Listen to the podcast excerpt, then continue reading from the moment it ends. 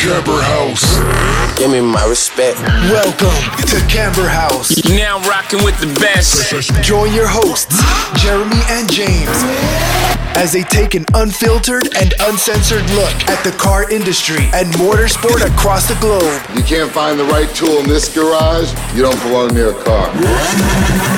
Welcome to the home of car culture.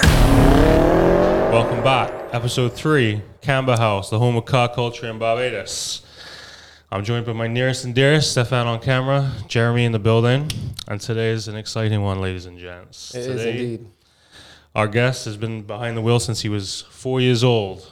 He's had great success both in Barbados in the karting scene, the US, and in the UK.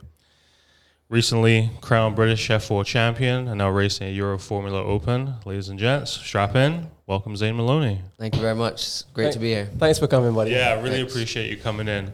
Um, as is tradition on this show now, earliest memory of motorsport. Can you remember what the first one was? Obviously, you come from a family that was involved in motorsport. Yeah. So, is there something that sticks out in your mind? Yeah, I started when I was four years old, but I definitely can't remember that far back. So the earliest member memory was probably back when I was eight, nine years old, um, racing with my cousin Joshua. Yeah, pushing each other to the limit at that age. Obviously, we didn't we knew about racing, but we didn't know all the ins and outs. So it was just going to the track, having some fun, um, and then going home and talking about how much fun we had. Um, whereas now it's obviously a lot more intense and at the track it's not about having fun it's about doing the job so Yeah, yeah, yeah. my earliest, earliest memory was probably with joshua um, racing each other all the time And those are in, tho- that would have been in karts. Yeah Bushy that would have been go-kart 60cc at bushy park i'm not sure what year um, probably like 2011 2012 yeah Okay. What were those early days like? I because I was just before we started recording, I was telling Zane that I remember um, kind of being around Bushy Park in his early days. I don't think it was when he was four, but he was still very young, and seeing like because obviously he he was so small. He had like a unique go kart set Yeah. up with these like huge extensions on the pedals so that he could reach, Reach the pedals. yeah. Yeah, Yeah. And I just remember saying um, to it you know I would have gone up there with Mark Jordan probably and just couldn't believe that you know this little tiny kid can just drive the way that he was driving because you were racing. I mean, you would at in those really early days. I'm guessing you were racing with the I don't know what the lowest class would have been, but you were racing with kids that were much older than you. yeah for sure always at bushy park there was never someone within other than joshua within three years of me everyone was like five six years above That's crazy. But doesn't that isn't that like happening throughout your career right now too? Is like you you seem to be the youngest Yeah. in the field most times. Yeah, the, the thing about racing is um, the younger you are, the better you are. So meaning the more chance you have of Yeah, of making it further. So Yeah. Right. it's about getting it in it really young. And the years from four to I would say 12, 13, they mean a lot because you do learn a lot. But the last three years, I, I didn't really need those years before to Yeah. learn what I've learned now. So it kind of evens out once you get to a certain level, like the age and the experience, um, and you need more experience in higher level stuff. Whereas at Bushy Park, at four to twelve years old, it was kind of going out there and having fun. Um, but it was still, yeah, it was. It was still seat was time, still right? So seat it still time, it still counts. still something. Do you think that in those early days, um, you know, like when you were karting, racing with your cousin, do you think that being that young helps with, I guess, like your your like fearlessness because you don't even consider that something could go wrong. Like you're just trying to push as hard as you can and race. Like, Yeah, do you think sure. being that young helps? For sure, at four years old, you don't really think about stuff like that. So I was just going out, not knowing anything Yeah. could happen. Um, and you do start to realize it later on in your career. But I've never once not wanted to go out, or I've never once not wanted or worried about crashing. Um, if I was to crash and something was to happen, I I'm doing what I love. So yeah, no, for sure, I do think it helped. Um, the most, I think it helped mostly where I know how to lose because most most people when they when they don't know how to lose, obviously things can go wrong when they lose and they can't bounce back. Um, whereas against my my cousin Joshua, when I was four years old, I'm already learning how to lose and learning how to deal with it. And Yeah. my parents always taught me that you do have to lose in life. So whenever I lose, you just try to bounce back even stronger. And I do think that those early years, those first five six years, did help with like learning how to how to be able to take defeat. Yeah, yeah. That's sick, man. Yeah, that is good. Did you ever did you ever have any before you started traveling overseas, did you have any you know, let's say like serious crashes in the in the go karts here in Barbados, or nothing too too bad? No, nothing too too bad. I've seen big crashes. Um, I went to, or in the early days, I went to do one race in the U.S. with, um, you know, if you know Mark Kinch. Yeah, Yeah, and he had a massive crash. I remember like yesterday. yeah. Yeah, it was a massive crash, and um, he had to go to hospital and everything, and Shit. it was really bad. But I got out there the next day, and I was ready to race again because I didn't know how serious it could actually be. Um, but luckily, You've never been involved I've in anything never- too bad. I've been involved in quite a bad one in karting in 2018. Um, yeah, I got hit into a fence and like was flipping and stuff, but I just had a headache. I didn't really have much damage, so it was. I, I got I've gotten off really lucky so Yeah. far. Really, yeah, appreciative of it. Yeah, that's good, man. Um, we have in our notes that in 2015 you went to competing in your first race in the UK and one in Wales. How did how was how was that? How was it competing overseas from competing in Barbados? 'Cause obviously you had you had been very successful here. You won championships in karting, and how was it to go overseas? Yeah, um, I remember going on a family trip with with everyone in my family, twenty people, and we were just going up to England to, yeah, just sightsee and, and things like that. And my dad saw there was a race, easy kart race in Glan-y-Gors, and he asked me if I wanted to do it. Of course, I'm going to say yes. So we we ended up going up just to see what what was what the level was like. And Oh, so wait, you were the- just on vacation. Yeah. You weren't even going to race. planned. no, I was on vacation and. Oh shit, that's funny. yeah, and then we we decided you know you're in a racing family. Right? know, right? Sorry, go ahead. for sure. we decided to do it, and yeah, just to see what the level was like, to see if I can I can move up to the next level, and yeah, we ended up winning winning that race. So it was it was great to be able to go up there straight away and and win. And I remember everyone in the UK. Like looking like who's this kid from Barbados coming up now? He has On he vacation, really just coming to- yeah. And then when we beat them, um, or when we were racing with them and came out on top, um, yeah, it was such a great feeling because everyone in the family was there to support. And yeah, from then on, everyone in England has said that the the Bajan family is the loudest they've ever seen. That's hilarious. they were on the top grandstand just screaming every lap, doesn't matter what place I was in. And yeah, it's great. I think everywhere in the world, you come back to Barbados and it's just nothing like anywhere else. yeah, Um, the Bajans really come together, so yeah, it's great. for sure. When you um, so when you went to this track, was this would that have been your first time driving a track that wasn't Bushy Park Um, I had gone to one other track, which is where Mark had his In the. US. Yeah, in the US. Right. Um, but other than that, yeah, so what was it like? Like at that time, I mean, obviously, I'm sure your experience now in Formula racing is a bit different. But when you go to a new, when you went to a new track like that, like did you? I mean, did you do any preparation, or you just kind of get in the kart and just drive a few laps and try and figure it out? Yeah. Um, now I do a lot of preparation, but Yeah. back then it was just hop in the kart And go as fast as go you as fast as I can. Yeah, there was not much, not much more thinking to it. Um, of course, you you do try to figure out certain stuff from videos before you go out and see what you think is going to be happening on the track because um, it's all about adapting to the different conditions. And in England, it's so cold, so it was very tough to come from 30 degree weather straight into 10 degree weather and try to drive the same way. So Yeah. I did have to adapt, but in those early days, there was not too much uh, of that thinking. Yeah, It was just kind of foot down and driving, go. Yeah, True. All right, and um, in 2016 you started competing in the U.S. with Kartsport North.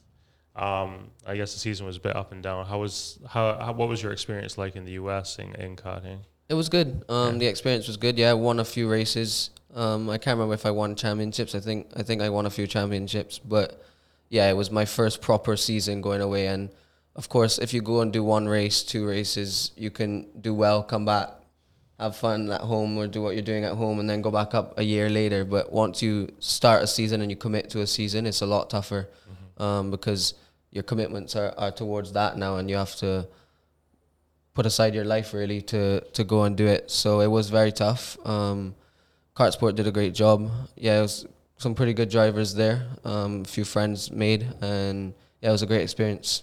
But this is when in in 2016, would you say that's when you kind of started to get, you know, kind of like More more, serious. serious. and like and really try to push towards you know claiming and that kind Yeah. of open wheel or to making a uh, guess a push towards open wheel. That's when it got serious. So you kind of like what was happening with school at that time? At that time, I was in St. Michael's School, Uh-huh. and um, it was really tough because of the school as well. So obviously, being in a public school, it's a lot harder to get the work when I'm away.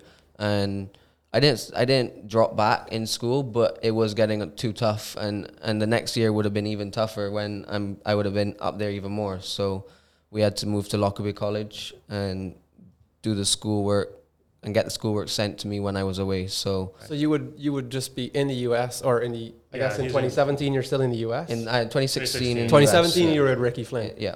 So 20, 20, 2017 years with Rick. 2017, right. So 2016 is Carson. US and still at St. Michael's trying to manage the balance between pushing for your racing career And and, school. still doing school. Yeah. And then 20 half of, halfway through 2016, I remember going to Lockerbie and and it being obviously a lot easier for me. Um, St Michael's was a great school. I learnt a lot there, but I did have to at some point you have to move to to get the the schoolwork easier Yeah. um, because it, it was too tough. Yeah, they weren't set up to kind of accommodate No. your your unique needs. yeah. Yeah. Okay. Well, I guess we're going to segue into Ricky Flynn, which is Yeah. obviously one of the most prestigious um, teams in karting in, Sure. in the world. How did that move come about? Was it something you planned for? Is it, yeah, just walk me through how that happened. Um, I honestly can't remember how it happened. I think um, one of Hamilton's managers was in Barbados for Top Gear. Yeah, Bar Yeah. the Festival of Speed. Yeah, or Festival of Speed, one of the two, and um, he hooked he hooked my dad on to Ricky Flynn, because obviously they're the best team, one of the best teams in the world. So we went and did a test with them, and In the UK? in the UK, yeah, no, it was actually in Italy. Okay. Um, so Ricky Flynn is based in the UK, but but they don't really race in the UK. They race all around Europe, um, in the European stuff. So we went and did a test with them, and straight away went with them for the next season. So 2017, I was with them in juniors, yeah, and it's a complete. It was a completely different, another Right. another step up. But Um, talk to me about the competition. I mean, I can imagine it's uh, fierce in karting in terms crazy, of. yeah. it's unbelievable. There's 80 drivers, 90 drivers. Jesus. and only 20, 25, 30 make it to the finals. So, yeah, Europe is definitely the toughest place in the world to go racing um, or to go karting. And the the early days that year, I remember going out, um, not being at the back, but definitely not being at the front. And for a child, that's like you get you don't want to you don't want to go back and, and not win. Yeah. Um, so it's I remember it being very tough, and Ricky just Ricky treated me very well, um, got me up to speed, continued to develop me, and, and after a few races, I remember winning my first race or coming second on the podium. So, yeah, definitely a tough level in Europe. Is that where the preparation of race preparation started? You know, really being something up. important. Yeah, for sure. Um, in, in the US, there is a bit of data that you go through in between sessions, but it's it's more laid back. You go there, um, have lunch with the teams, and and then go out race, and then be friends with the drivers and teams again. Whereas in Europe, it's the complete opposite. You go up there, you race. Hating the drivers next to you, and then you go to lunch. You don't speak to the drivers next to you, and then you go back and race and hate them again. So That's crazy. Yeah, It's- it's and, with then from like the team perspective at this point, I'm assuming the like uh, the amount of data and preparation you're doing now, like I guess during the race weekend and and leading into race weekends is is kind of gone up a level again, right? Yeah, for sure. Um, there's there's a massive truck that you that we do all our data in. We we went in the truck and Ricky would go through everything. Um, they don't really watch video too much in karting, um, which I think that that's something that they're starting to implement because it is needed. Um, but yeah, we'd go in hours of data, back out on track, see if I could replicate it. Um, of course, change some stuff with the setup depending on what I'm feeling with the go kart and yeah. But the main the main the main thing that why, why it was so hard in Europe is just the level and the amount of people that are at that level. Um, in the US, there's maybe two or three that are at the high level, whereas when I went to Europe, there's at least 30 or 40 That are- that are Yeah. at that high level, and then there's a few at the top that are even higher level. So, yeah, it was the level of ins- competition was much higher. insane. Yeah, Yeah, that's crazy, man. I mean, and then wh- while you were racing with Ricky Flynn, I guess now we are in Europe, so you got a chance to drive. I mean, in our research, Spain, Sweden, Italy, France, so you're go- Finland. Finland, Yeah. all these countries. What were like? What were your experiences at those tracks like? Or um, favorite country. and Or favorite? Yeah. yeah. There was a lot of good experiences, but the thing with going away to do a sport, you don't really get to see the rest of the like the country. Yeah, you're there I to was, race and then I was going in the airport, flying in, driving straight to the hotel or the track, and then hotel track every day. It was not really going out and eating dinner at a nice place or at, at a Fair night- enough. Yeah, so it was just really, yeah, do, being there for one job and one job only. Did you have a favorite track? Sorry, I didn't mean Go to cut you off. but. Did you have a favorite track? Like while you were racing there, did, was there was there a place or a couple places that in particular you really just liked the track? And Yeah, Finland. Um, Finland was definitely my favorite track for sure. How um, come? We did European champs there, and it was usually at karting tracks. They're all quite similar, even though obviously it's a different layout and everything. The the surface is quite similar, and and the the type of corners are quite similar. Whereas when I went to Finland, the amount of elevation change was was insane. So. Every driver, I'm sure, if you asked from Europe, they would say Finland Yeah. is the nicest Just- track. That's cool. And I had a few tracks that I definitely did not Did not. like as well. Which because- one? Like what? uh, Adria, Garda, the the ones in Italy, Italy, and, yeah. and the thing is um, with the the series WSK, who who runs most of the stuff, they are based in Italy, so they go to Italy so much. and I remember going to Adria at least eight nine times a year just to race, and then every other track just once. So. Yeah, I, I did That not must like have been that frustrating, place. huh? To Yeah. spend so much time racing at tracks At that you one hate. track? Yeah. Yeah, especially. I think everyone hates Adria because I've been there probably I've been there probably 18 times, 20 times, and I've only been there like twice when it's dry. Oh, It's- really? So it's a lot of wet race. It's always minus five degrees, soaking wet. Oh my god, that's In a car, horrible. too, In a- right? Yeah. So- What's that like to even drive a car in those conditions? It's not fun. I mean, can you even get like temperature into the tires? Like, Not really, no. So you're just trying. It's like driving on ice. and- Jesus. just sliding, Sliding around Yeah, all over the everything. place. driving on ice, and when you come in, I've not s- not not seen one driver cry when they come in 'Cause their hands. It's like hypothermia with your hands. Because if your hands are soaking wet in minus five degree weather, you don't really feel it when you're out there. You just feel like a sting. Um, but once you stop, like there's there's no stopping the Jeez, pain. man, It's that's terrible. horrible. I remember coming in one time and you don't know what to do with yourself. You're just trying to run to a closest heater as, as possible, not knowing what to do, not not really thinking because you're hurting so bad. Did y'all have like waterproof or some sort of like uh, like special suit to wear in those conditions? yeah, we did. We had um, so you have like a, a wetsuit and then wet gloves and, and stuff like that. But when it's pouring with rain, Makes no difference. minus five, it, it goes straight through. So yeah, Shit, man, that's tough. I know. That's tough. very It's tough. It, it did. It does teach you men, mental strength for sure. Yeah. yeah. I can imagine, man. My goodness. Great. So then we have here that in 2017 you won the WK Manufacturers Cup. How, I mean, you said at the beginning that you started at the back, or you weren't at the back, but you were you weren't at, in the front. Obviously, something changed. Um, how? I mean, did there something that you do change? You just got quicker. How? Or was just more experience, more seat time? I honestly couldn't tell you. Up Really? to this day, I don't really know what happened. Um, I was obviously, I would say 10th, 15th, the first few rounds, and, and something clicked. Um, yeah, with a child, you go into each race, like each weekend, with a different mindset. And um, when someone is coming 15th, those European teams don't really most of them don't bring you up. They Yeah. they they talk about why why are you doing this? What are you doing here? You should be doing this instead of teaching you how to do what they want you to do. Um, whereas Ricky did that and it allowed me to progress uh, and develop so much quicker. So I got to the level that I needed to be a lot quicker than than most people did because of how he taught me. That's really interesting. I mean, can you share any of like, n- not in detail, but can you can you share like a few things maybe that like you would kind of go through that would really kind of help improve your driving when you were with Ricky Flynn? Like, if that's where you're saying, at least so far, like he ha- obviously had a big impact on your driver development. So, like, what are some of the like exercises or things and you know that you guys would kind of go through to to build on your skills? Yeah, European teams mostly have a certain way of of doing what they do and and how to coach the drivers. And Ricky, where Ricky was so good is he knew how to adapt for different drivers. Because of course, you might come in and you have an introvert or an extrovert, and you can't deal with them the same way because they're both going to react differently. Um, so Ricky knew how to really change his in output and input to to help the different drivers and yeah for sure it it does allow you to progress a lot more we used to come in do data, and, and with one person he would do it a certain way. I would come in, he would do it different with me. Um, and yeah, most English European mechanics they they're the opposite. They they just come in and they go crazy at the people. Like they go crazy at the drivers when that's just not the right way to do it. So I think I developed so quickly.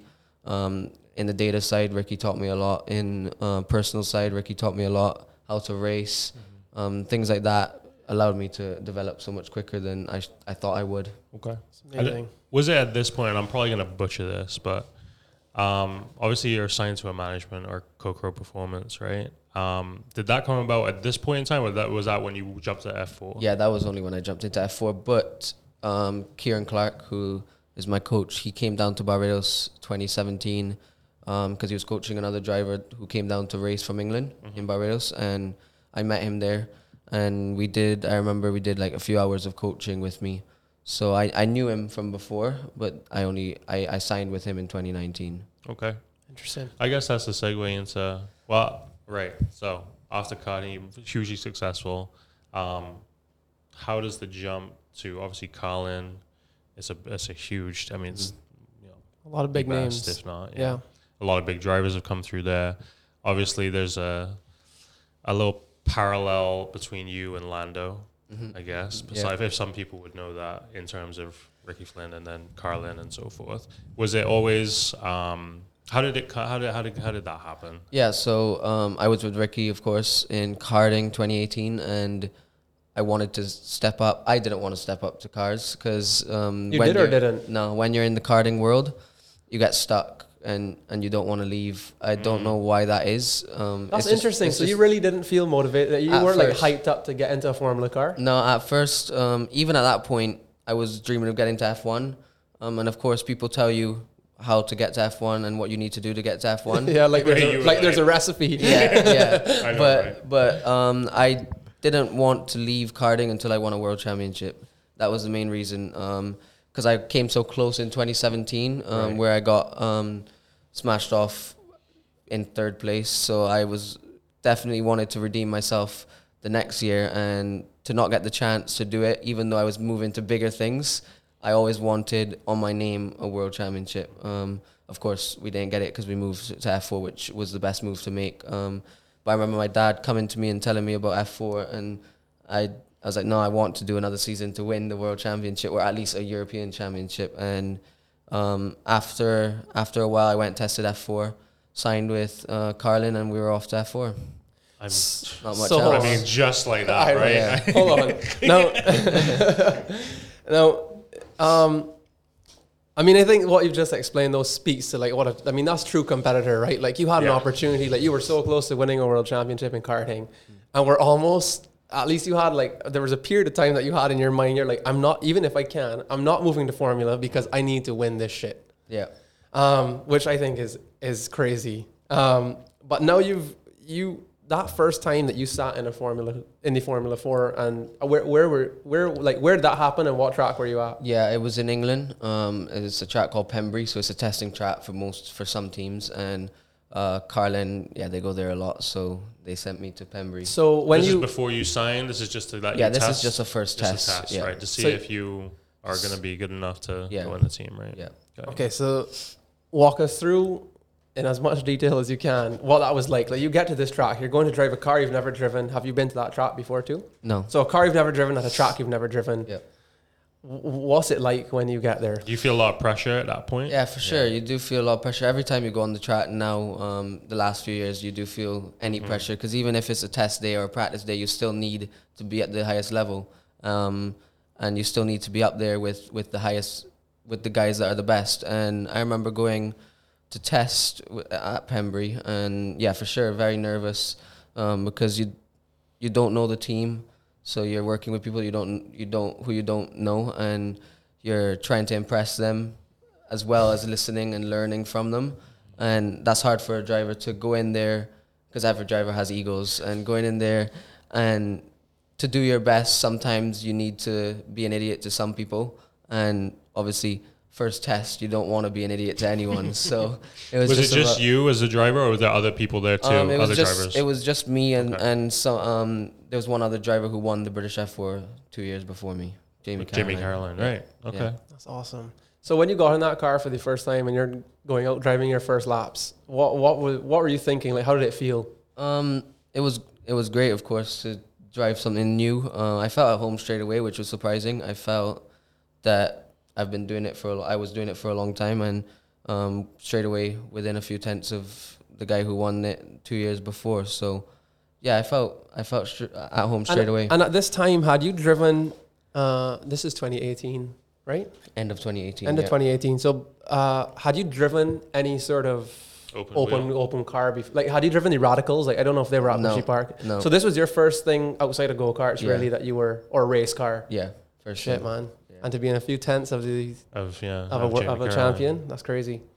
So, um, F4. yeah, now you're okay. So that test weekend goes well, and then sure, I guess some at some point after that, Carlin is like, "Yeah, we want you to come and drive for us in the 2019 season." Yeah, um, I remember doing the test, it going very well, but I still wasn't wanting to go to F4 because I still wanted to win this world championship. Um, and even though it went well, I I just couldn't get out of my head that I did not win the world champion. Like, I on my name, if I was to get to Formula One, it would have been great to always have, Have that. world champion in karting as well. Um, and and now I don't really see the point in thinking about that because Because you have You're an F, because you have an F four championship. yeah, and when and when and when you leave karting, um, I only realized, of course, last year. But when you leave karting, drivers think this team is gonna see me as a world champion, and this team is gonna give me the best car, give me the best engine, give me the best stuff because I'm a world champion and I've shown what I've shown in karting. Whereas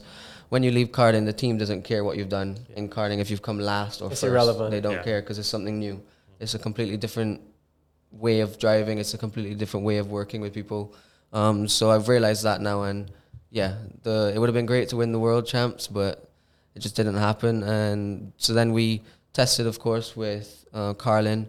Uh, I can't remember how long after we signed with them. Um, of course, a lot of conversations and a lot of um, few more tests, and they all went well. So we signed with them and just started getting ready for the season. A lot of testing at that same track, Pembrey. Yeah. Uh, what's the preparation like for an F4 season? Was it did Carlin send you a lot of things? Were you you? I'm, I'm presuming you were here and then having to go up. Yeah, I was I was based in Barbados Right. um, and just traveling to the UK Right. because there's ten rounds in the British F4 Championship, so I could come home for three weeks, then go back up. Whereas in karting, it was every week, every single week racing.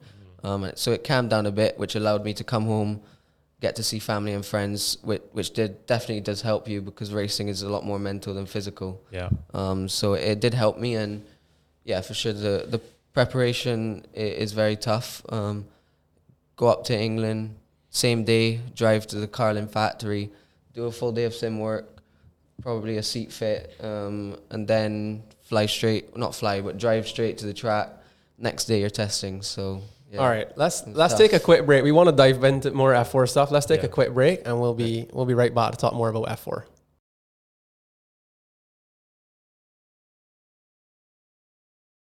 All right, back.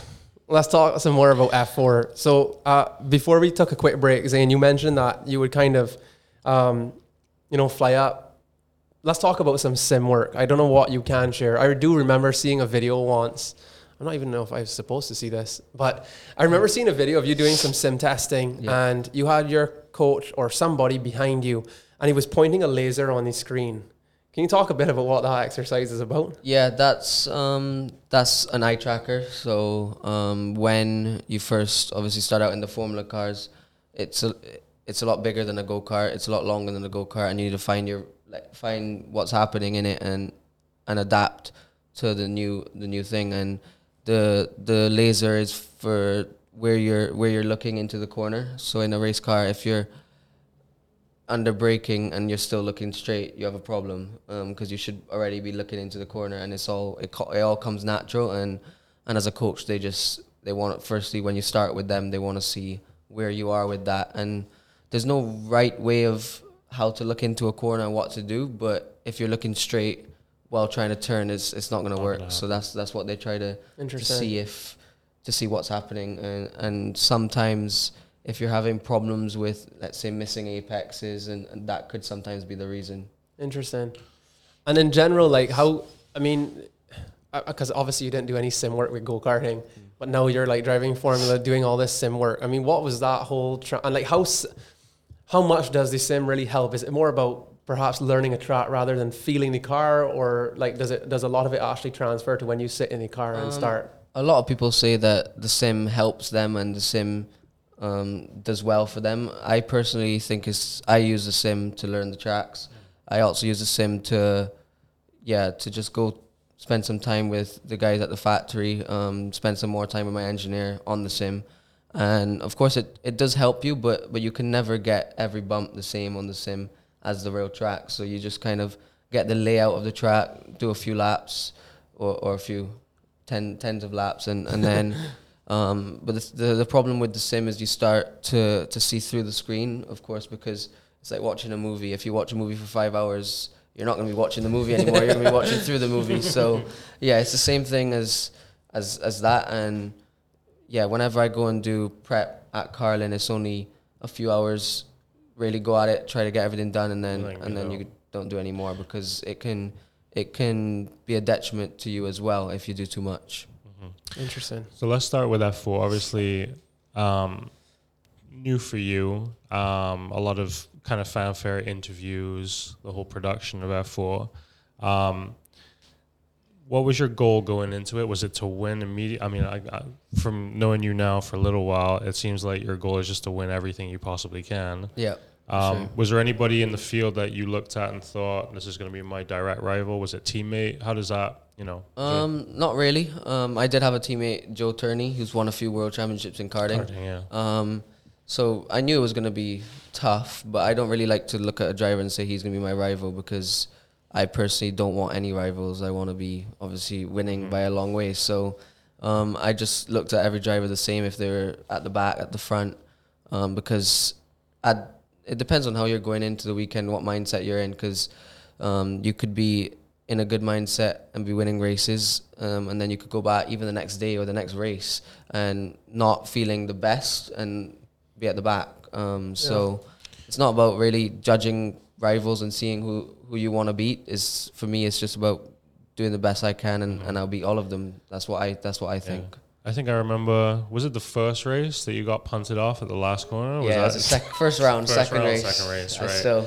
right? yeah. That one must have felt rough. yeah. I mean, For 'cause you were on for a win, basically. That would have yeah. been your first. At that point, it was just get that first win, um, which of course we did a few rounds later. We got the first win, and from there on, it was amazing. But Yeah. um, yeah, I remember coming third in the first race, um, leading the, the second race until the very last corner of the last lap, and yeah, uh, the driver I don't really know. He just, He just wanted the win it. as well, of course. Um, but there was no chance of There was no room. there was There's no space. no no, No. space, Yeah. and he still went for it, and uh, of course, because I think Video game style. Just Yeah. send No, it. he's just sending, he just sends know. it to the side of it. Yeah. yeah, I know. I think the main reason for that is um, I don't know if you guys know Ginettas Yeah, Yeah. Genetic- yeah. So which is he- the the pre the series before. before, yeah. So he raced Ginettas before that, and they they, just can bang mirrors, they can do what they want. Um, so of course, I came from karting where you can't do that still. Um, so I knew, you know, you can't touch here and get away Mm-hmm. with it. You're gonna crash. Whereas he just sent So it. he maybe and- had some old habits. Yeah, the- for sure. That's hilarious. Um, obviously, towards the uh, um, well, in the season, Seb Alvarez and you seemed to go toe to toe until right up until the last thing. What was that like in the paddock? Were you? uh, They're I mean- enemies, bro. Right. Well, They're he- enemies. Right. Well, I was just wanted to know. I wanted. This is one of the questions I wanted to know. Is what was that like in the paddock at the time? Was it you guys don't talk to each other? It's like yeah, right. yeah, got no, you. it was It was just competition, one hundred percent. Yeah, if it, like my teammates always um, in karting, you hate your teammates because you're taught to hate your teammates and Yeah. hate everyone. Whereas in cars, So crazy. it's- yeah. yeah. Whereas in cars, to do well with the team, you need to work with your teammate. Because it's a lot in cars, it's a lot less about driver. It's still about driver, of course, but it's a lot less about driver and more about car. Mm-hmm. And to get the car, the drivers need to work together to to come to a consensus of on Yeah. what we're doing with the car. And yeah, so Joe was my teammate for half the season, and yeah, we were good friends. But other than that, there was no real person I talked to. It's similar to Lando. I she just said, you know, last week when Carlos was out of the race, he's like, "Oh, good, that's an extra we're- place yeah, for me." yeah. Well, we're- Which I liked. I I'm liked sure he was making a joke, but I'm sure I'm he sure definitely did was, think yeah. it. No, yeah, you of s- I mean, you see it, and you definitely see it in Formula One, and I mean, I'm sure you see it in all sports. I mm. guess Formula One is probably what people recognize you most because it's, pro- it's you know the most popular kind of open wheel or the biggest, most viewed. Mm-hmm. Yeah. But for sure, it's got to be tough because I mean, at the end of the day, as you said, you want to win, and like, okay, yeah, you have a team and a teammate to think about, but ultimately, like, it's you first, and then everything else can Yeah. come after. Yeah, the thing with yeah racing is is very weird and tough because um, your teammate you're meant to okay, he's your teammate. People are like, why aren't you? You should be good friends with him. You should Yeah. want to work Yeah, with but you wanna beat him, right? If he wins and you come second, you should still be happy for him. When Yeah, no chance. That that's no the even Lando and Carlos for now they're good friends, and I'm sure that they're only good friends right now because nothing's happened. Um, Yeah. if they crash tomorrow, they won't be good friends No, again. and I mean, I I remember like, I mean, you remember like Verstappen and Ricciardo. What Right. that was like. I mean, When, yeah, crazy. They went to the back of each other. Yeah. Yeah. yeah. They It's went crazy. from good friends, um, To- laughing to they crashed, and now they don't want to see each other. Yeah. Um, same thing with Rosberg and Hamilton. They were good friends throughout their entire life. And then Um, and then when you're racing to win a world championship, and only the two of you can win it, it's just gonna you Yeah. can never be friends. Um, true. Yeah. And if you were friends, then you wouldn't be you wouldn't be tough enough on them on the track. Yeah. Right, when it goes back to like Max and Leclerc, who like karted together and had a whole bunch of issues, Yeah. and they still do. So Yeah. Yeah. you bring it through, I guess. Yeah. Um, dude, so, all right. So, fairly early on in the F4 season, I think it was maybe by the third set of races, uh, I can't remember, second or third, but like something clicked. And Yeah, all third. of a sudden, The won three races in a row. yeah. Was that at Yeah. Oulton Park? Yeah. Um, no. Um, where was it? Thruxton. Thruxton. was the first race win.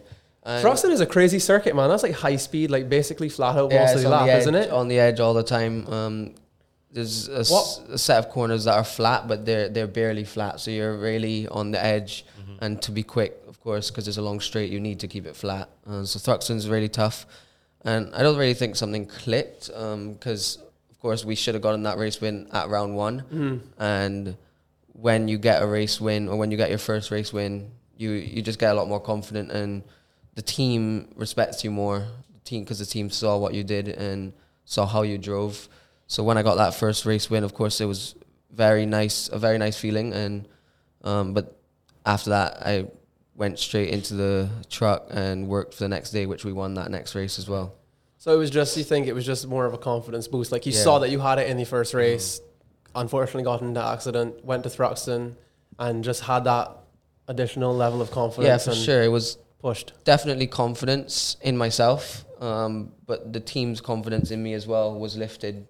Um, for example, if I go in um, after a race and I say I had oversteer mid corner or whatever, you're gonna say if you haven't won a race or if you haven't shown them, then they're gonna look at their data, they're gonna see something different, and they're gonna do what they want to do.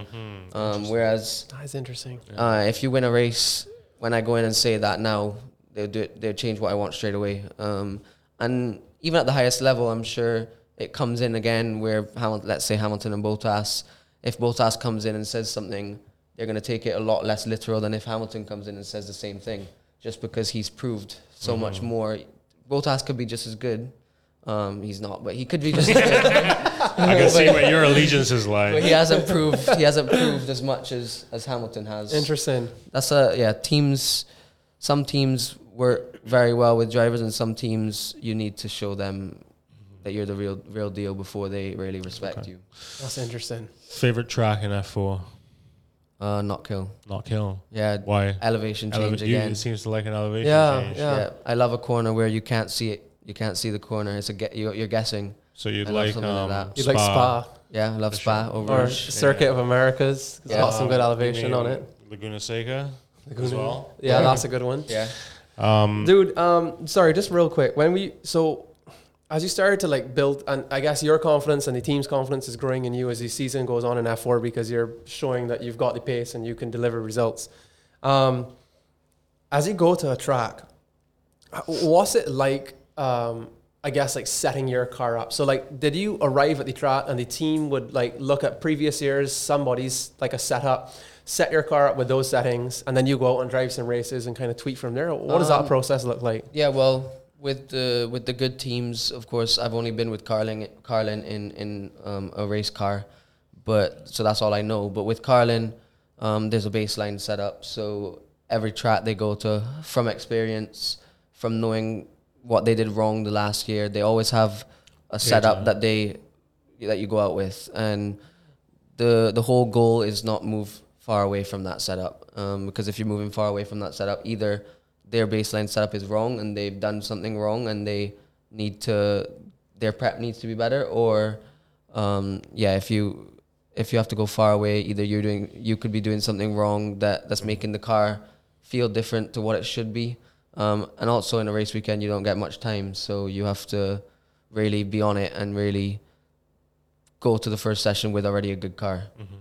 Yeah. Interesting. And I mean, so you didn't, um, and like when you go out and like you're feeling out the car, are you just primarily looking for things like as you mentioned, like mid corner, oversteer, understeer, how it behaves under braking, and like making small tweaks to kind of suit your style? Or Yeah, for sure. I think now that you're obviously at a really high level, you need to be switched on, being able to have the right technique in each corner because each corner is different in its own way, and you have to, let's say, some corners, you have to obviously hit hit the brakes and come off quickly to get the car to rotate. Whereas some corners hit the brakes and you need to hold it for longer.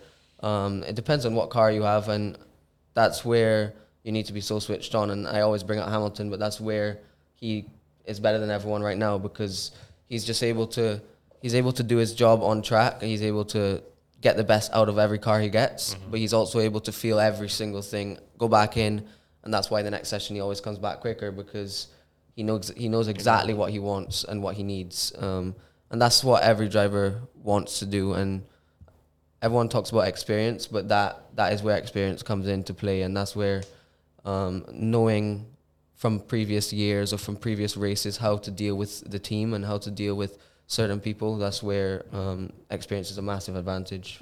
Sure. Walk, walk me through the last round of F4, which I can imagine. I mean, even here, I think we probably felt pressure.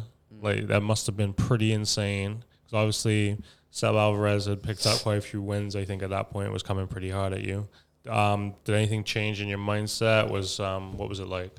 Yeah. Um, well, we won seven races in a row from Thruxton onwards, and yeah, it was going great. And then there's a halfway break, and I hope British F4's not watching this, but I highly doubt it. yeah. I, wa- I want to hear this. It's you, good. you send all the engines back, um, all the teams halfway through. So when you get three wins, you have to send the wi- the winner has to send their engine back once the person gets three wins. As in for like, Meaning for Inspection? them, yeah, So- for them to test. check it. Right. Um, Make they sure check that- they check the engines for cheating all the time. Right. But they they, they carry it back um, to see what's happening and and these are like f- the, as, as Ford EcoBoost Ford engines. EcoBoost, that, right. Yeah. Um, so we won three, then we won another three, so we had to send it back twice. and it's the same engine though that they're giving back yeah, to you. Yeah, we had to send it twice before anyone else has had to send their engine once. Um, and then halfway through the season, everyone's engine goes back, and yeah, so Something- they, something they- came up? They're meant to equal them out um, because, of course, Who's they? The the, The Ford, Ford guys. EcoBoost. Oh, okay. So, So they the, all the engines are supposed to be. Yeah, so they they're meant to, of course, because every engine, high speed, low speed, off um, off the line is different. Um, so they have a way of equaling everything out to make it even, because that's, that's the whole point of Series. those type of championships is to make everything even, even though there's different teams. Yeah. Um, So all the aero on the cars are equal Yeah. as well. Uh, So there's no yeah. difference really between the You can cars change- outside of setup. No, you can just change the like, Like the angles. angles, but not Pitch, the yeah, actual. yeah. You can't change the actual elements uh, Right. of the car. So yeah, we sent back the engine and it came back, and we were like three miles down down each straight. So yeah, that's why I think I'm. Everyone who I've talked to is sure that that's the reason why we dropped off. Yeah. Because I remember we went straight back to Thruxton, which is the you need Fast. you need power. Pace. Yeah. Like that's if you have power, you're gonna win. Yeah. Um, and I came sixth, seventh, and fifth after winning seven in a row. Yeah, that's Um, crazy. That's crazy. Yeah. crazy. and I was getting overtaken. Ha- I was getting overtaken halfway down the straight, and they were saying, "Oh no, it's equal." Um, so we, we Joe at this point Joe had left. Um, so we uh, we had the option, of course, of changing to Joe's engine, um, but uh, they have to equal it out as well. So they can easily just play with what they want. Uh, that's that's the the bad thing about certain championships because they did a good job most of the part, most of the time of making everything equal. But of course, if I'm running away or if someone's Right, running away with that's their not good championship, for them. it's not good for people Right. coming in the championship because if I was the year, if I was going in this year and I saw someone won ten races in a row or twenty races in a row, it's not. Yeah, I'm it's not, not- going to want to go there and think it's equal. Yeah. So they by equaling it, equaling it out, they try to make the championship as close as possible in the last round, something similar to touring cars, so that five people have a chance of winning and everyone thinks it's a competitive championship. That is crazy. Yeah. That is a good. That is that's a good crazy. I did not. I did. I didn't. So I mean, how did you? How did you figure that out? I mean, I don't know what you can share. If you can't talk about it, then it's fine. But Um, yeah, I I remember coming back, of course, trying to get eight in a row, and not thinking anything Yeah. different than getting eight, nine, ten in a row. And uh, I remember coming back, qualifying P five or whatever, and you get to see the the data of the pole guy. So every time, every other driver, just the data of the guy who won. Um, just for ten minutes, you go into the the Ford office and you get to see it for ten minutes with your engineer. Um, and obviously only certain graphs, like not not certain stuff that you Right. can't that they don't want you to see.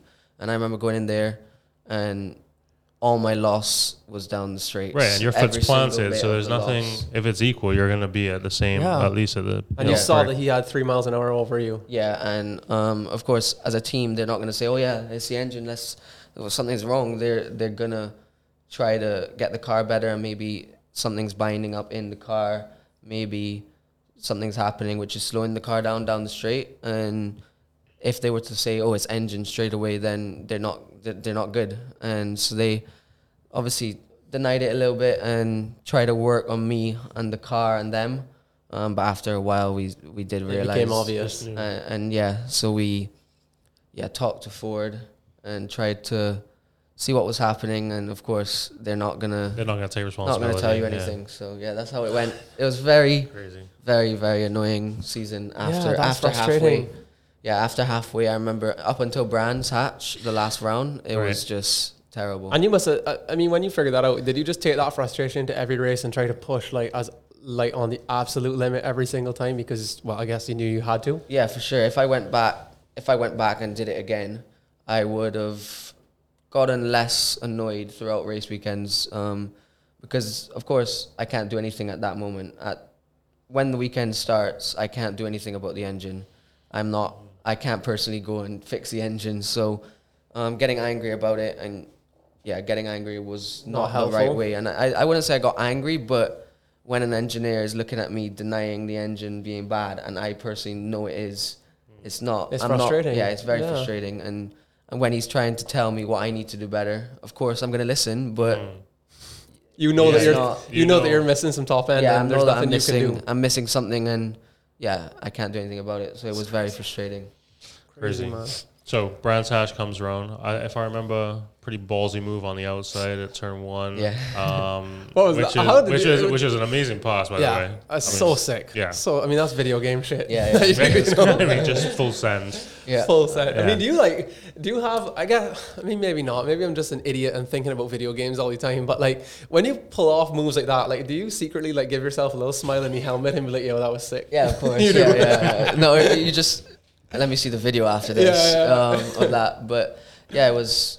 I remember going into the race, not even really thinking it was the last round because, of course, there's still three races, 75 points up for grabs. So someone, someone in fifth, if they win all three races, they're Yeah. up there all of a sudden. Um, so yeah, I remember just wanting to win races again because the the record was 10 wins in a season, and of course I wanted to win a championship, but um, I wasn't really thinking about championship. So I think if I was thinking about championship, I wouldn't have made that move for sure. Not.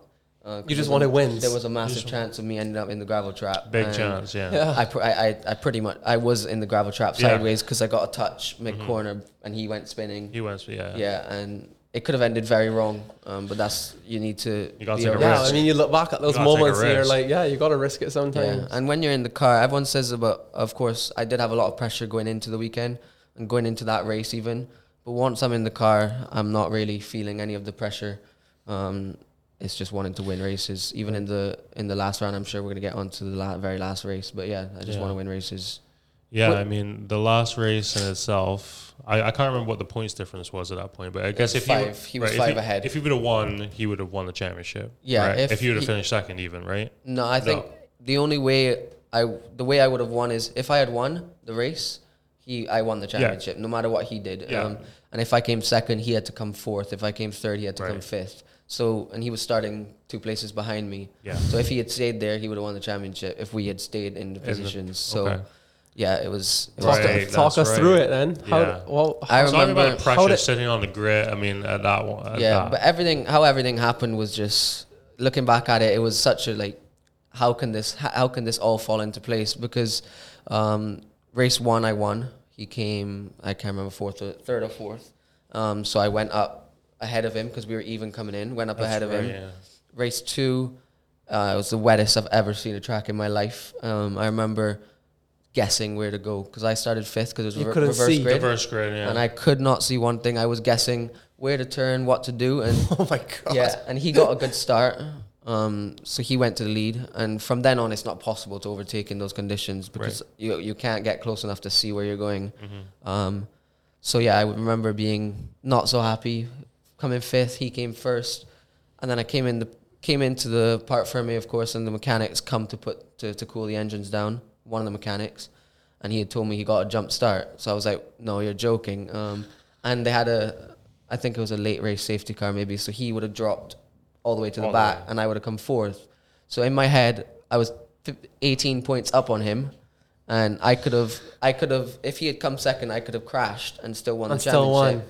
Um, and then I remember going back to the truck, thinking he has this jump. He jumped the start. He has a. I'm 18 points ahead. We all we need to do tomorrow is just finish finish the race. And and then I went. I remember going to the bathroom, getting ready to leave, and I came back, and my coach was like, he was looking a bit like yeah. serious. I was like thinking nothing of it. Went to him, ready to leave, and he was like, "It's game on." I was like, "What do you mean by game on?" He was like, "Alvarez It got his jump heels. start taken away," and I was like, "That's not possible." Yeah. So we went back and looked, and, and it was he didn't jump the start. didn't. No, he didn't jump the start. So yeah, I remember going into the going back to dinner. Um, telling my coach we we've literally gone 28 round 28 races and we've lost this championship in one race um, and I remember him just telling me of course different different stuff to get my head in the game again Yeah, yeah. Um, but I went I went to sleep that night thinking I've come second in this championship Could you sleep? Really? Did you even sleep that night? I, I mean, your mind must have been just racing. yeah I, I slept really well because I was just I was just fed up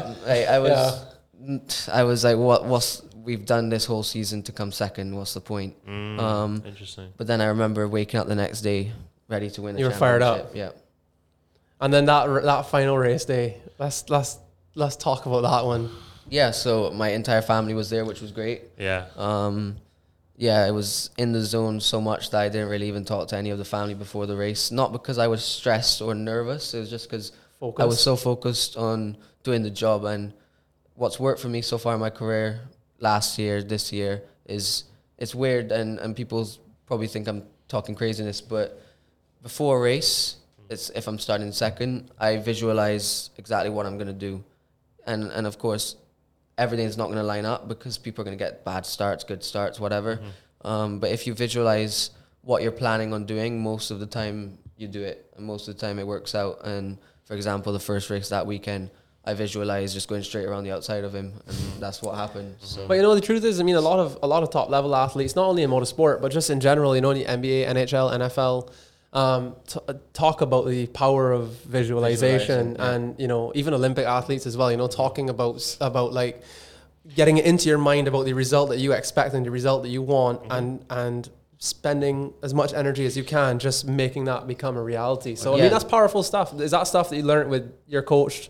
And like that's like a skill that you practice, or is that something you just kind of picked up on your own? Uh, yeah, f- um, a skill from my coach, but also just when you're thinking about so many stuff, you then realize that you are actually visualizing what you're gonna do.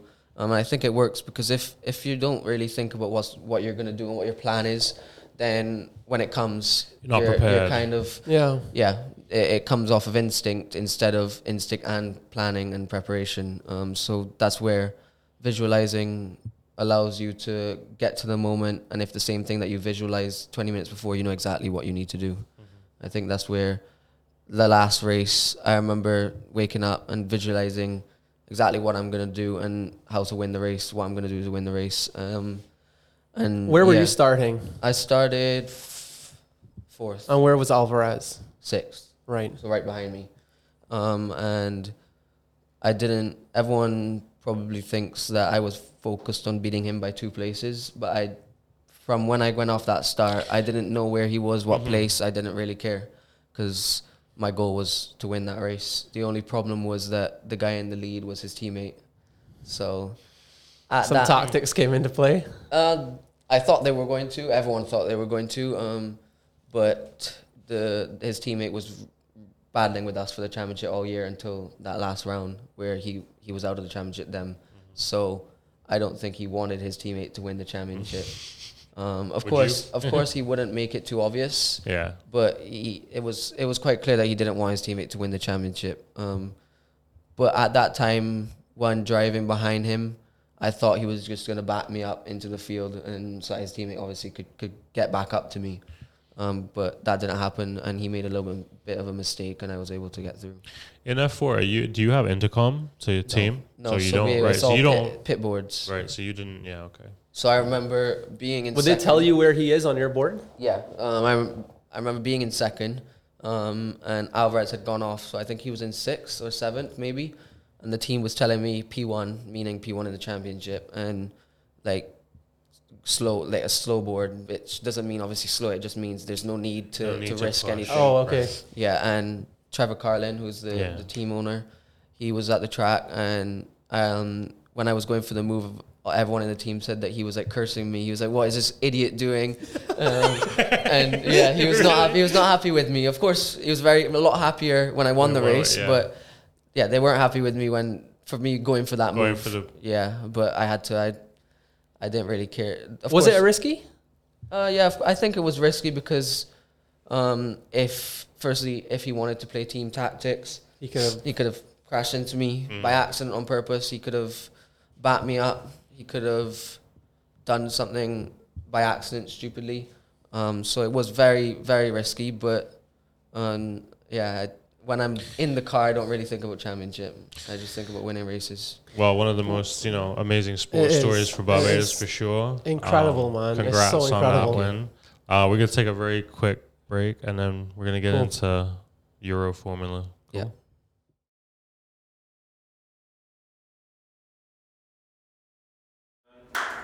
All right, we're back. So, um, yeah, congratulations again on the F4 win. I, I mean, the images were amazing of your whole family, literally. I mean, how did it feel across the line with all your family there? It was insane. I remember losing my voice just because you know how much effort has gone into that season from you, from the team, from your family, from from everyone supporting you, and to cross the line and come second would not have felt obviously would not have felt good, and cross the line to come first was unbelievable because you have a British F4 championship on your resume. You As a have rookie, And you're only one of one of two rookies ever to do that, right? uh, I was the first rookie. Fuck, to do it. Yeah, yeah, crazy. first. Crazy. Crazy. Yeah, it was such a crazy season to come across the line. Um, to win was you know, amazing with all my family there to Yeah. as well, and everyone back home. that, So, that obviously highlights your profile in a big way. I mean, this- you've done a lot of interviews and things like that. Um, we moved to the FIA awards ceremony. Yeah, How was what was that like? yeah, it was it was great. Who did you get to Um, meet? I was around all the all the big drivers in the sport, and um, it was kind of a a formal dinner, so it wasn't going and talking to people, seeing how people are. It was kind of just collect your award and watch the rest of the awards happen, and, and just enjoy the experience. Um, but yeah, it was it was great. I remember, of course, Hamilton being a at that time a six time world champion, I think it is. He um, rocked up 20 minutes before he got his award, left 10 minutes after because people were just crazy. swarming him when he Yeah. came in. He walked in, um, and of course, he was bright colors, um, standing out compared to everyone. Um, Everyone else is in like black suits and he's black coming in in some stylish a, something. He's in a turquoise blue half suit, half something else. I don't really know. Um, so when he came in, everyone just swarmed him. Oh, that's crazy, So, man. yeah, he came in really late. And you've had the chance to meet him and dri I mean, I remember when he was here. Yeah. Um, and obviously, I feel like you. Obviously, he's your favorite driver. I can tell. Is he? Yeah. Yeah. Yeah, he's the only driver I've ever looked up to since 2007.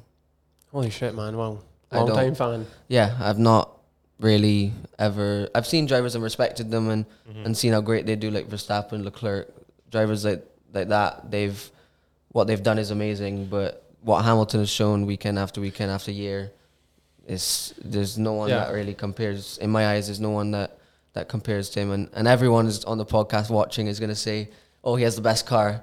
He does have the best car, but he developed the car to be the best, and mm-hmm.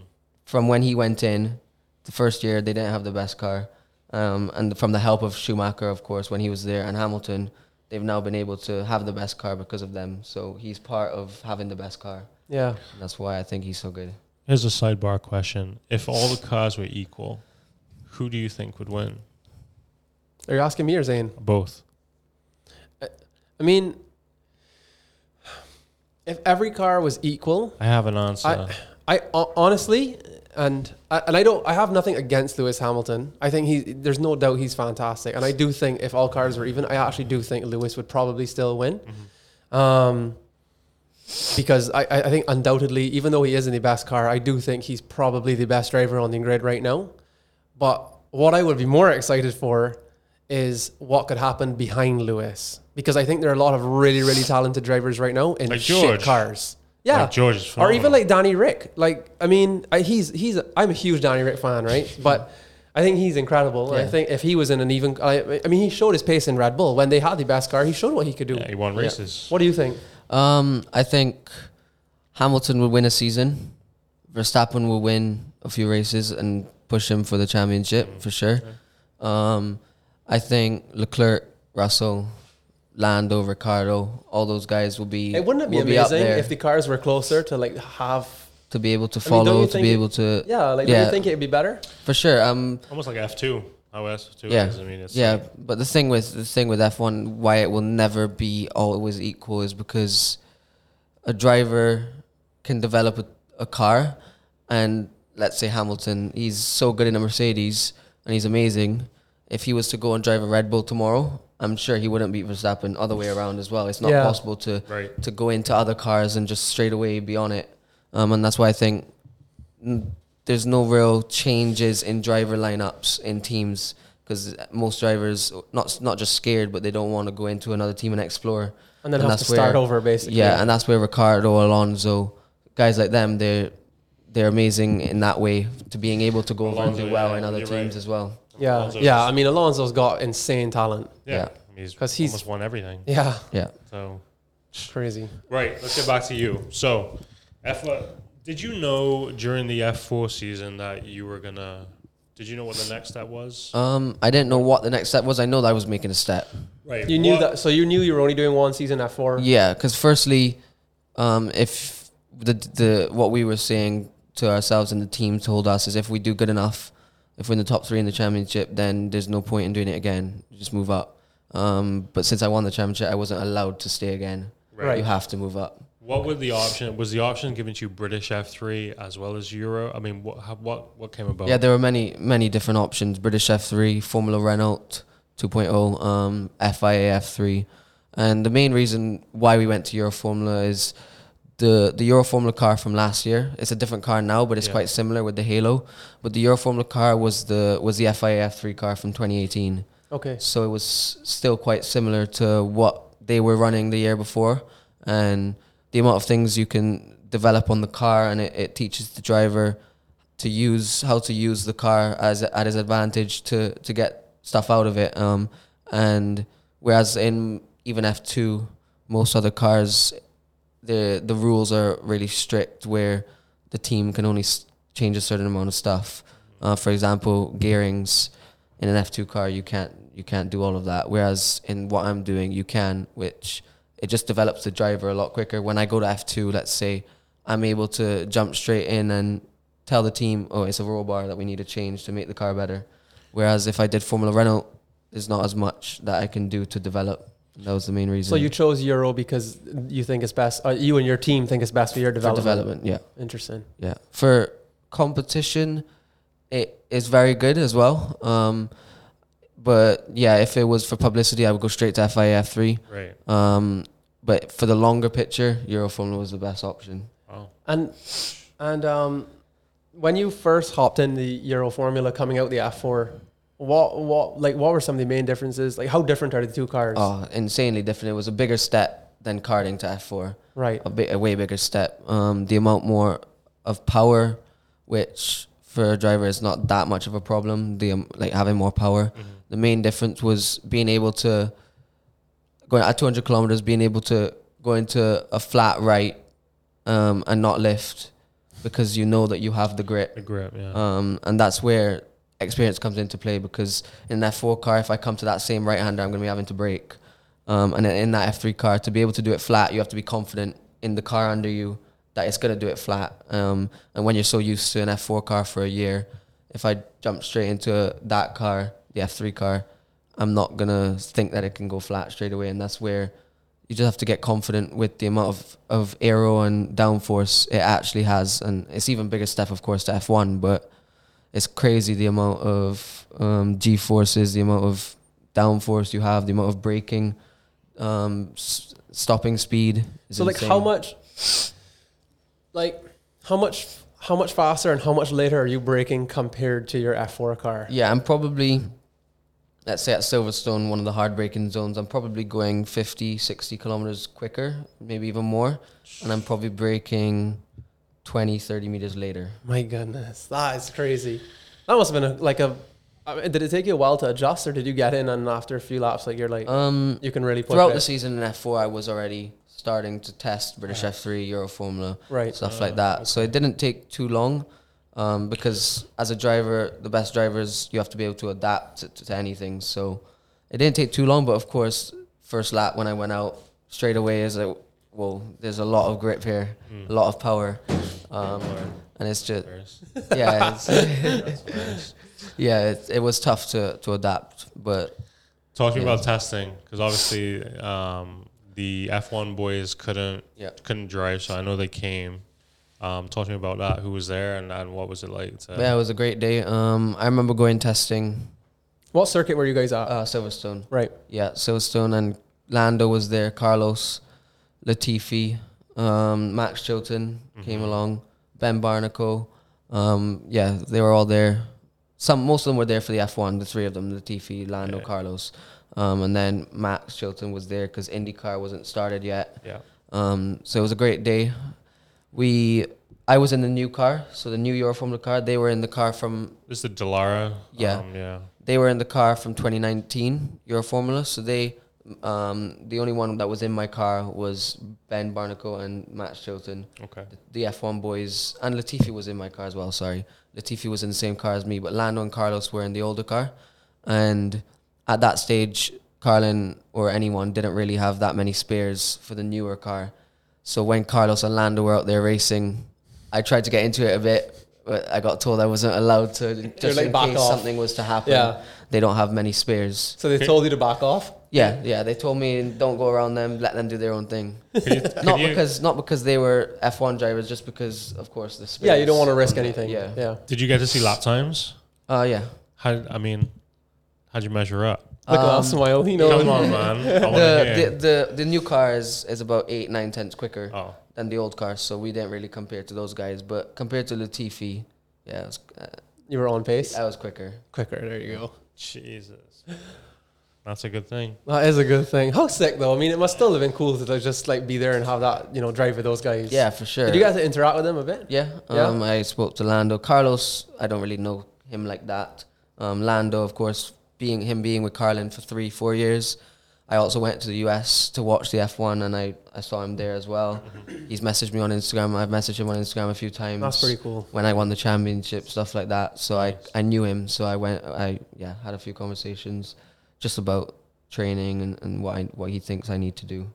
Um, He offered some advice? level. Yeah. yeah How much sure. older is he than you? Like four or five years? He's 22, so he's I'm Six. 16, six years.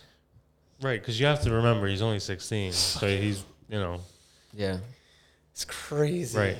So Crazy. Euro Open Formula. Um, how do you feel it's going? Obviously, you have one did not start, right? Which I mean, talk me. All right, let's actually go to round one Yeah. first. What was it like? What were there any differences in build up compared to F four?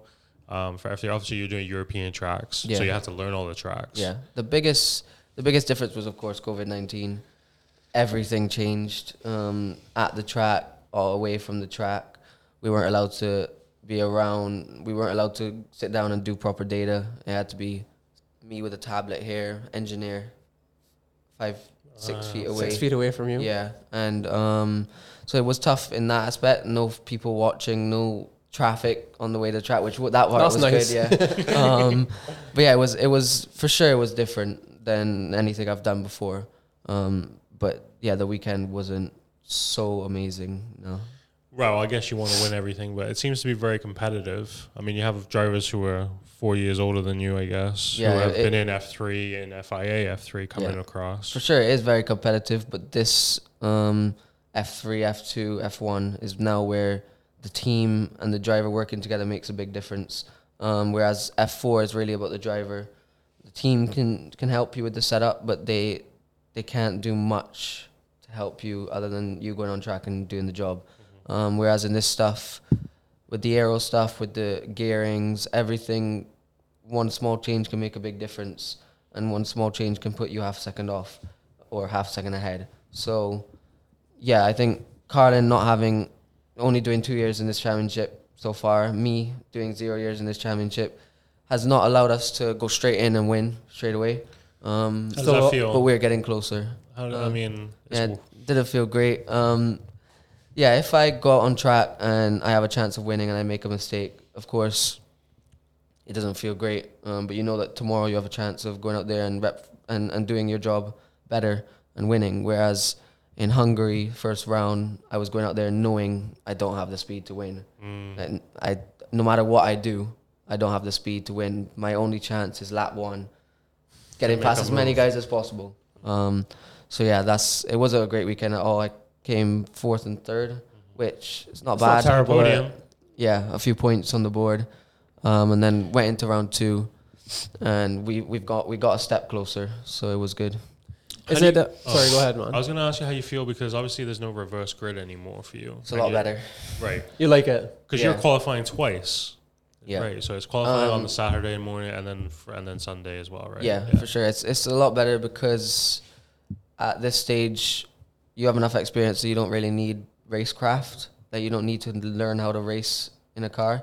Whereas in F four, I think they do the, the, those type of reverse grid races because they want you to start six teams watching on. Let's say F one teams, F three teams, F four teams watching on want to see you be able to win a race from up front and come from six and win a race as well Right. and that's why they do these small reverse grid races to allow people to see from from outside the racing paddock or different teams and stuff mm-hmm. what That you've got what- these how skills. good a driver actually is. Yeah. yeah. Whereas at this level, um, They know. that's already. Yeah. they know what you're capable of. Capable of. Is it um is it cool for you now driving in Euroformula and racing on these tracks that perhaps you you know used to that you see Formula One cars race on TV? Like, is that a thing? Does that play into your mind, or like do you not really care that much? Not too much. Um, of course, a little bit. You like you come to a track and you saw of on board of Hamilton or someone going by here at this speed and, Yeah. and or crashing in this wall and and you do see stuff like that. But the actual track, once you get there and get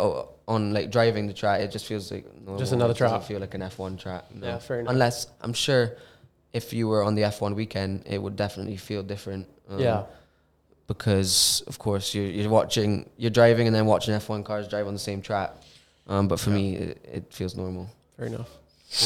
Um, obviously, you have an idea of where you want to be and what this is obviously a stepping stone to something bigger. yeah Um, I think I was asking you off camera if it was going to be a sidestep to FIA F3, but obviously that doesn't seem to be for you. If it's F2, would be the next step after Yeah. this. Or are you planning to be in this championship for a while? What? that's 0% my, my plan is definitely not to do another year in this championship of course my goal is to win this championship still even though um, how many I, I don't know how many points we're off of the lead we're still in third still have a chance. Um, we had a DNS, did not start, broke down on the formation lap last weekend, so that didn't help. Um, I was just doing the normal procedure because there's a certain procedure that you do to get the tires up to temperature, the engine, clutch, everything to get to get it up to temperature for the start, and um, you go around um, around the track, stop on the grid, team comes out, wait five minutes, then you go for formation lap, then start the race. And I was on the first installation lap, um, and the engine just cut out, not knowing anything of it. Um, obviously, did a reset of everything, turned off everything, as well as trying to just coax back to the pits. Um, and yeah, whatever I did did not work. So just had to, yeah, stop, let the marshals push me back, even though I wanted to hop out and try to push it back to the pits. Had to let the marshals push me off the track and yeah, just watch the race from the sidelines. That was about it. That's oh, all. that's that was about it. Yeah, Yeah. that is brutal. Yeah, that really sucks. Um, but you came back in the second race and finished third, right? Second. Second, Yeah. second, right? Yeah, it was good. It was a good race. Um, right, because you looked like you had a lot of pace. A, a lot of pace. And I thought at one point you were gonna make a real challenge. yeah, the main reason why I had pace is um, in qualifying we sacrifice because you get two sets of new tires in qualifying. Right. um, and you go new, you come in, change to another set of new, and go again. And we sacrifice one set of new for a set of new in the race. Um, so that's where we had the advantage in the race. That was a great And, call. Yeah, Yeah.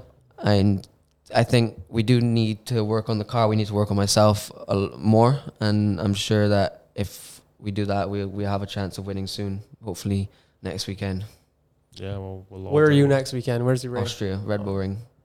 That's pretty cool. Sick. What a cool track. Yeah, And it's when do you leave here? Uh, I leave here Sunday. Tomorrow. Yeah, Oh shit. Yeah. Oh yeah, it's tomorrow. I, I've lost track of days. I've only been home for two weeks trying to take it all in. Um, yeah, yeah, yeah. But yeah, I leave tomorrow on Sim Monday at Carlin. Drive from the airport to Carlin and then uh, fly over to Austria Thursday. Race. Wow, man. And is your family Sunday. traveling with you at this point, or is it just you just because of because of COVID, um, my dad's been coming with me. Last year, I was up by myself, and then I would meet my coach wherever we were going. Um, but this year, I don't know what's happening this trip. Um, but last trip, my dad had to come up with me, of course, because we're staying in a an apartment and we have to go to the supermarket get different Yeah, stuff. yeah. And I don't have my license. I have my license in Barbados, but not. I'm not 17 yet. You so recently got your license. Yeah, Oh, yeah. yesterday. That's right. Congra- congrats to Zane on, on getting his Hilarious. license. This guy's racing open wheel You know, cars for years. Stay off the road, everybody. yeah. um, So, dude, yeah, I mean, Euroformula this year, you said that you, you know, this is, you don't really want to spend more than, or you're not spending more than a year here. So, ideal situation, where's your Um, next jump? ideal situation is to be able to win this championship um, and move straight to F2. Uh, I so, think 2021 F2. that's the goal, yeah. Um, yeah, the tires, the Pirelli tires are very interesting. F1, F2, F3. right. They're very interesting. So you have to, you do need to test a lot. And that's where off camera I was talking about Lando and, and Latifi and Stroll and them being able to be in the position to test a lot. They were able to test the tires so much, just new set after new set after new set. So, what is it like? What, what are, what are, why is that so important? Like, what is Um, it with the tires? There's yeah, I've never driven a Pirelli tire, so I can't tell you exactly what the feeling is. But what I've heard from every every single driver is, it's if you don't bring them up to temperature the the perfect way or where put like use them the perfect way, um, they just drop off a cliff and and you lose a lot of grip. Like for example, in F two, they from lap one to lap let's say 10 before they pit for another set, they're like six, seven seconds off. The tires drop six to seven seconds a lap. Um, Jesus. Yeah. They just, it, apparently, it is very tough to, to keep them in the right temperature and, and, yeah, in the tight range to let them last a bit longer. And that's where, again, Hamilton. He, And DAS. and, and yeah, and that system. they're able to yeah, with their like little toe adjustments that they can yeah, do. yeah, But it is tough, and, and I think when you get to F two, even from now, I have a lot to think about. But there's even more to think about with like tires and and I have a procedure now in this car. But if I do that procedure a little bit long, a little bit wrong, uh, it's not gonna lose me as much time as, As if I do it wrong in in F two. Yeah. Um, yeah. There, there must be. I mean, obviously, you're vying for. Uh, so you're obviously a Carlin driver, and you want to continue with Carlin? Is it the idea is to continue with Carlin in F two if you could make the job? How does that work? Do they have they like marked you as somebody to go into it? Do you you know obviously there are Carlin drivers in FIA F three too, right? Yeah. So I'm sure everybody is vying for an F two seat. Yeah. Is it based on?